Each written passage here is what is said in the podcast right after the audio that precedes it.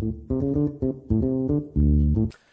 есть мы живем в, в эпоху, в эпоху чудес, в эпоху чудесных совершенно чудес.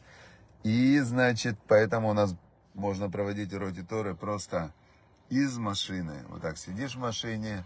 Место называется, в котором я нахожусь, Макабим. Макабим. Это рядом с Мадиином. Значит, тоже вот мне нужно было отвезти сына в Ешиву. И чтобы успеть, прям нужно было, чтобы я вот его отвез. И только что его отвез сюда в Ешиву. И теперь, значит, могу провести урок прямо из машины. Видите, если бы это была не Ешива, Ешива это там, где учат Тору, то я бы не поехал бы, скорее всего. Почему? Потому что урок Торы важнее, чем все остальное. Но когда есть урок Торы, который можно перенести на двадцать минут, или Ешива, и Ешива у них начинается ровно в десять-пятнадцать, и надо было успеть, то я подумал, что именно в этом случае, когда выбираешь между Торой и Торой, то Всевышний помогает. Мы, кстати, доехали невероятно быстро, успели, видите, урок успели, все, все как бы прекрасно. Поэтому самое важное, что для нас, мы уже учили, что если ты э, Боколь Драхе Хадей, на всех своих путях познавай Бога, Иу Яшера Архатеха, и Он выпрямит твои дорожки, то есть тогда у тебя будет все-все-все складываться. Главное, внутренне, вот внутренне, сильно, красиво, по-настоящему выбрать Всевышнего и сказать, что моя главная цель – это жить так, как ты сказал, как правильно жить. И тогда я уверен, что ты мне будешь во всем помогать. Мне тогда волноваться нечего, как буду учиться со мной зла, ки, ата и мади, потому что ты со мной. И получается, что, получается, что если ты со Всевышним, то ты идешь даже долиной смерти, не дай Бог, то есть в опасности, в каких-то опасностях, не случится с тобой зла. Все, теперь, значит, сегодня мы изучаем глава Хукат. Глава Хукат, и начинается глава Хукат с законов о красной корове. Значит, закон о красной корове самый непонятный в Торе закон. Есть, как в этой недельной главе рассказывается о том, как нужно взять красную корову, которую нужно сжечь, и ее пеплом нужно, нужно очищаться для того, чтобы заходить в храм. И там есть очень непонятная такая система, что тот, кто делает этот пепел красной коровы, он становится нечистым. Но пепел этот сам по себе, он очищает.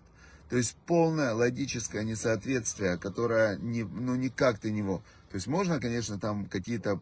Ну не, ну, не сходится по логике, да?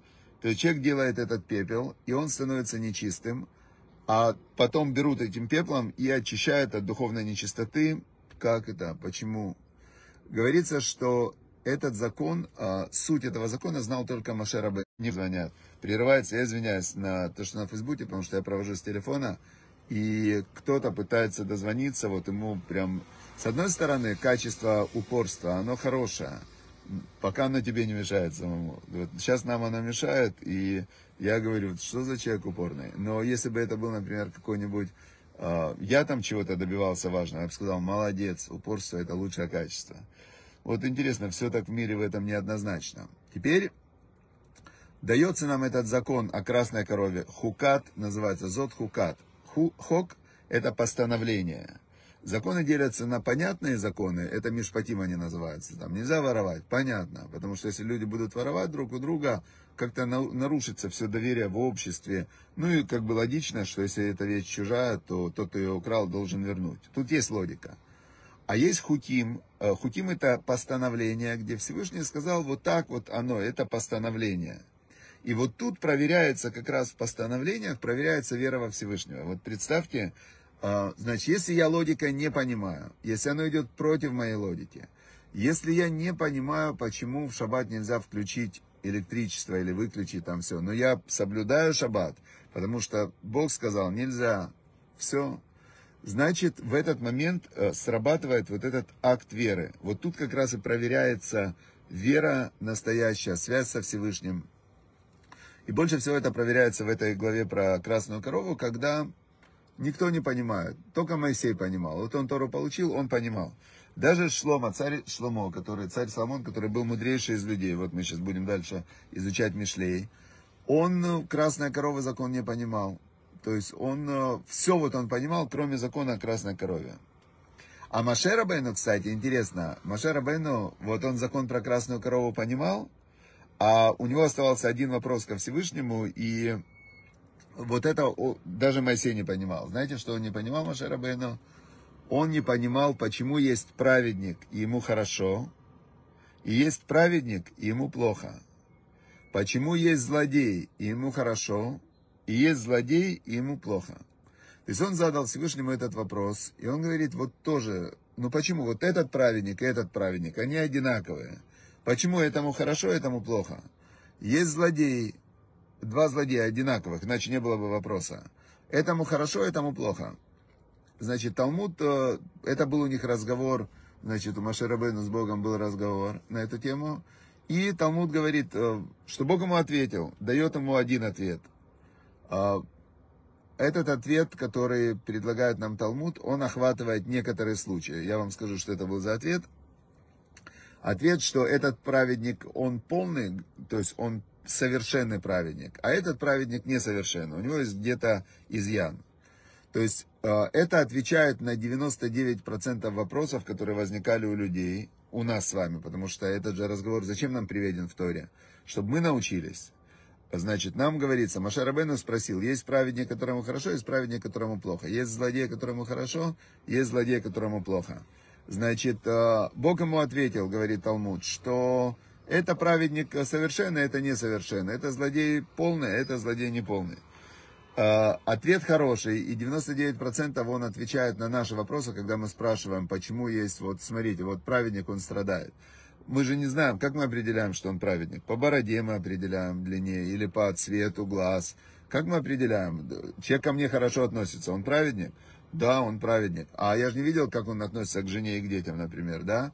А может быть, как пришел, например, пророк Йешаяху к царю Хизкияху, и он говорит царю Хизкияху, значит, больному, он к нему пришел, тот болел, при смерти лежит. Ему говорит пророк, ты умрешь, говорит, и не будешь жить. Хизкияху говорит, за что, почему, как это я умру в этом мире, еще не буду жить в мире грядущем. Я всю жизнь, у меня была одна цель, служить Всевышнему. А ему пророк говорит, потому что ты не занимался, про, про урву, это рождение детей. Он говорит, так у меня же было тоже пророчество, что у меня дети будут злодеями. Пророк ему говорит, это не твое дело. Это не твое дело, мир не тебе принадлежит, а Богу. Ты должен делать то, что Бог сказал, а Бог со своим миром разберется. Значит, возможно, когда мы говорим, что вот праведник страдает, царь Хизкияху был полнейший, полнейший, полнейший праведник во всем, но мы же не знаем, только Бог знает суть вещей, и праведник, он может быть праведником по своим намерениям, но где-то он может ошибаться, там миллион вариантов. Значит, Талмуд говорит, нет. Этот ответ, он не полный ответ, потому что какие-то случаи он, да, отвечает, а какие-то этого Талмуд второй вариант. Он говорит, праведник, которому хорошо, это праведник, сын праведника, а праведник, которому плохо, это праведник, сын, значит, праведник, которому плохо, праведник, сын злодея. А, прави, а злодей, которому хорошо, это злодей, которому хорошо, это злодей, сын праведника. А злодей, которому плохо, это злодей, сын злодея. Талмуд говорит, бывает. Тоже бывает в некоторых случаях, даже тут больше, если я вам скажу. Тут есть еще то, что называется гилгуль нешамот. Гилгуль нешамот – это возвращение душ. То есть приходит душа в этот мир для того, чтобы решить те вопросы, которые она не решила в предыдущем воплощении. И то, что влияют на нее заслуги отцов или проблемы отцов, и так далее. То есть это, это, ну да, действительно, во многих случаях это тоже ответ, который объясняет, почему есть праведник, которому хорошо, праведник, которому плохо. Но Талмуд приводит на это противоречие. Он говорит, смотрите, написано, э, не накажу после этого. Мне напоминает сейчас анекдот, когда профессор в, профессор в университете читает лекцию по психологии, и он говорит, вот, дорогие друзья, значит, есть разные степени гнева. Есть степень гнева, которая называется легкое раздражение. Кто-то из аудитории говорит, а покажите, пожалуйста, вы можете продемонстрировать? Профессор говорит, пожалуйста, значит, берет телефон, ставит на громкую связь, набирает какой-то случайный номер и говорит, здравствуйте, позовите, пожалуйста, Сергея. Ему отвечают с той стороны, вы не туда попали, здесь Сергея нет, по этому номеру, значит, Сергея здесь нет. Он говорит, вот это легкая степень раздражения, да, человека просто так потревожили. Бывает вторая степень гнева, значит, это когда человек уже находится в сильном раздражении. Опять голос, а можете показать? Он говорит, ладно. Нажимают повтор, тот же самый номер, звонок по телефону, поднимает трубку, он говорит, Сергей, позовите, пожалуйста. Ему говорят, мужчина, вам уже сказали прямым текстом, Сергея здесь нет и никогда не было. Пожалуйста, вычеркните этот номер и больше не звоните. Вам понятно? Профессор говорит, да, понятно, спасибо. Кладет трубку, значит, говорит, это вторая степень гнева, значит, раздражение, сильное раздражение. Человек недоволен тем, что с ним происходит.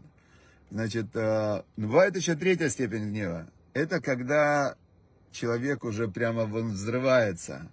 Ему, ему просят, а показать можете? Он говорит, ладно. Нажимают повтор, опять тот же номер. Говорит, здравствуйте, Сергея, позовите, пожалуйста. Да пошел ты со своим Сергеем, тебе сказали уже два раза. Сергея здесь нет, больше сюда не звони. Все, чтобы вообще забудь этот номер, вытянь телефон. В общем, на него там наорали с той стороны очень сильно. Профессор выключает громкую связь, говорит, вот это был уже открытый гнев, яркая степень гнева, сопротивление реальности, человек орет. Возмущаются, ему нет. А, значит, и тут студент один говорит, товарищ профессор, бывает четвертая степень гнева. Тут говорит, какая? Он говорит, называется безмолвный гнев. Значит, когда человек уже разговаривать не может. Значит, профессор говорит, можете продемонстрировать? Тот говорит, да. да. Можно ваш телефон? Берет телефон профессора, нажимает на тот же номер, повтор, значит, там снимает трубку, он говорит, здравствуйте, это Сергей, мне никто не звонил. Значит, это такой анекдот про, что вот эти звонки, которые сейчас звонят люди, они очень, меня лично уже где-то на пятый-шестой звонок, меня они чуть-чуть начали раздражать, но я вспомнил этот анекдот и понимаю, что это жизнь, такая жизнь, значит, Всевышний так хочет, чтобы какой-то человек звонил, может, у него какие-то серьезные дела или вопросы, я узнаю после урока, что за человек был. Хорошо, значит... Вернемся к вопросу, есть праведник, которому хорошо, праведник, которому плохо, злодей, которому хорошо, злодей, которому плохо. Второй вариант ответа был, что на человека влияют заслуги и а, проблемы его предыдущих воплощений или отцов. То есть, поэтому так. Талмуд говорит нет, потому что в другом месте написано «не накажу детей за грехи отцов», а в другом месте написано «накажу детей за грехи отцов». Там, где накажу до третьего-четвертого поколения, а, это имеется в виду, если дети будут грешить, как их отцы. А там, где не накажу, если дети перестанут грешить и будут, станут праведниками. Значит, получается, праведник, которому плохо, он не может быть праведник, сын злодея, потому что Бог сказал, я не, я не накажу детей за грехи отцов. А раз он праведник, значит, он попадает под этот закон. Значит, Талмуд говорит, в итоге... Третий вариант ответа такой, что Бог, когда, там тоже в Торе есть вот этот вот момент, ответ такой, Бог говорит Моше, я, говорит, с милости велюсь, над тем, над тем захочу, и накажу того, кого захочу. Даже если он, то есть Бог, он оставляет себе право, он же творец, он создатель, он создал систему, но он, он творец этой системы, у него, как у любого владельца системы, у него есть какие-то свои... непонятные нам, непонятные нам абсолютно, мы не можем понять Всевышнего Творца мироздания. И что получается? Получается очень красиво, что вот эта красная корова, она нам и символизирует, что Бога мы не можем понять, мы не можем запихнуть Бога в свои представления о том, каким Бог должен быть, потому что если мы Бога понимаем, то что же это за Бог такой, да, которого мы понимаем? Как меня очень удивляли всегда вот эти вот названия там, храм гроба Господня. Ну, какие-то вообще, это, это нонсенс, это какая-то, какая-то, как может быть у Бога гроб, у Творца мироздания какой гроб? Или э, понять Бога, это что значит, я такой же умный, как Бог? Это очень смешно. Поэтому красная корова и все постановления Всевышнего непонятные нам даны для того, чтобы мы понимали, что Бог это Творец мироздания, и путь соединения с Ним это преодоление своего эго, своей гордыни, своего... восхищение своими мыслями и своей логикой. И как только человек, он освобождается от вот этой гордыни, тогда он может уже действительно максимально доступно для человека соединиться со Всевышним. Через выполнение воли Всевышнего. Особенно через выполнение непонятной воли Всевышнего, которая непонятна, как красная корова. Все, теперь мы переходим к понятным абсолютно, значит, законам Всевышнего. Это притчи царя Соломона, восемнадцатая глава, сегодня восемнадцатое июня. И мы в восемнадцатой главе находим очень много полезных, интересных таких законов, советов, установок. Я, значит, выбрал сегодня несколько, когда утром готовился к уроку, то я выбрал несколько и послал в канал Вайкра. Так что вы можете посмотреть в Телеграме канал Вайкра. И, значит, в Телеграме канал Вайкра, и там есть несколько отрывков с комментарием из этой книги, из Мишлея. Значит, здесь написано, вот, например, очень полезный, полезный отрывок такой. Значит, полезный отрывок такой. «Бево раша багам губус, веим колон херпа». Когда приходит злодей, приходит вместе с ним презрение. И колон – это, ну, позор такой, да? С ним приходит еще больше позор. Значит, что имеется в виду? Человек-злодей. Кто такой злодей вообще, да? Который не идет по законам Всевышнего. Злодей – это тот, кто хочет делать зло людям. Злодей – это тот, который хочет людей там унижать, обижать, делать им плохо. Значит, когда приходит злодей такой в компанию, да, вот сидят люди, например, да, приходит какой-то человек, ну, злодей, что он будет делать? Он будет искать какого-то слабого обидеть, какого-то, кого-то опозорить, кого-то, значит, прищемить, кого-то и так далее. Теперь... Если он начинает позорить кого-то, с кем-то ругаться, то там же, если ты вступаешь в эти взаимоотношения, ты должен знать, что там же будет и позор тоже. То есть человек, который начинает со злодеем спорить, ругаться, конфликтовать, он в этот же момент тоже с него слетает все его хорошие побуждения, потому что с кем поведешься, от того и наберешься. С волками жить, по волчьи выть, да, и очень с многих людей...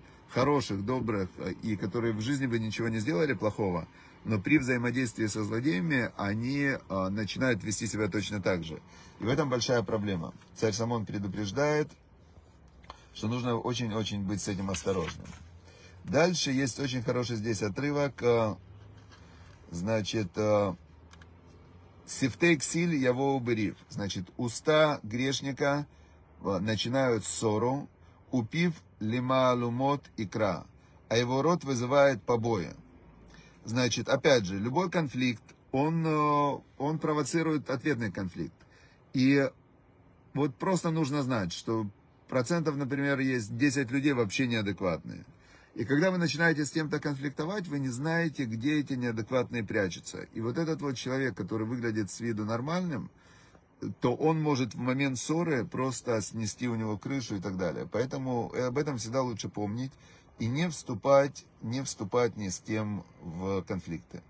Восьмой отрывок тоже я очень люблю, это такая психосоматика. «Диврей нирган тимит лаамим».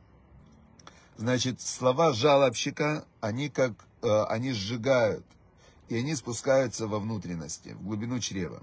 Значит, есть гнев, он выражается следующим образом. Или человек гневается на окружающий мир. Вот все козлы, значит, и все. Но если он боится сказать, что все козлы, что он скажет? Он скажет, как же меня все обидели, какой я несчастный, я жертва. То есть он свой гнев направит на жалобы, и он как бы на себя направит, что я жертва. Как же меня все обидели, какой я несчастный, и... Царь Соломон предупреждает, что в этом случае он сжигает свои внутренности. Если он проявляет гнев наружу, то он должен знать, что он, он же с зеркалами разговаривает, он, он провоцирует других на еще больше гнев. Что делать? На себя жаловаться плохо, проявлять гнев плохо. А что делать? Значит, здесь есть очень интересный совет, очень интересный совет. Значит, я, кстати, тогда, это психология, я сейчас изучаю эту тему, как работает мозг и почему мозг, он сильно очень включается в эти все жалобы, в эти все негативные, то есть, по, когда мозг работает в режиме свободного плавания, дефолт, да, когда он не занимается достижением какой-то цели и решением какой-то задачи, то мозг человека, он как раз и ищет, на что бы пожаловаться, что плохо, где опасно, где неприятно, где эта ложка дегтя, которую надо найти. И я об этом пишу уже в своих, ну, в обычном своем телеграм-канале, так что, если вам это интересна тема, то как же быть? То есть гневаться непродуктивно. Гневающийся, Тора нам говорит, что гневающийся в сердце, он как идолопоклонник. В... Жаловаться тоже непродуктивно, очень все плохо. Как быть, это как раз надо учиться. Вот, например, десятый отрывок. Царь Самон, он говорит нам следующую вещь. Мигдаль ос шем ашем, значит, как башня, крепкая башня, имя Бога. Боя рут садик ванизгав, в нее убежит праведник и защищен. Значит, есть псалом девяностый, по-моему, псалом, называется что-то Моше Ведашем, это как молитва Моисея, молитва Моше Рабейну. И там есть такие слова, что Бог Маона Таит Алану Мидор Вадор, что Бог убежищем ты был нам из поколения в поколение.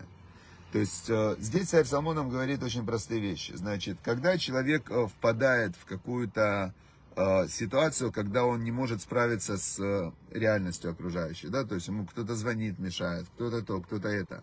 То есть он может включиться в, эту, в это противоречие, да, которое вызывает у него гнев. Гнев – это когда ты не согласен с реальностью. Гнев – это когда ты не согласен, как идет э, ситуация. Теперь, что говорит нам царь Соломон? Что праведник, он уходит в имя Всевышнего. Он начинает читать псалмы Давида.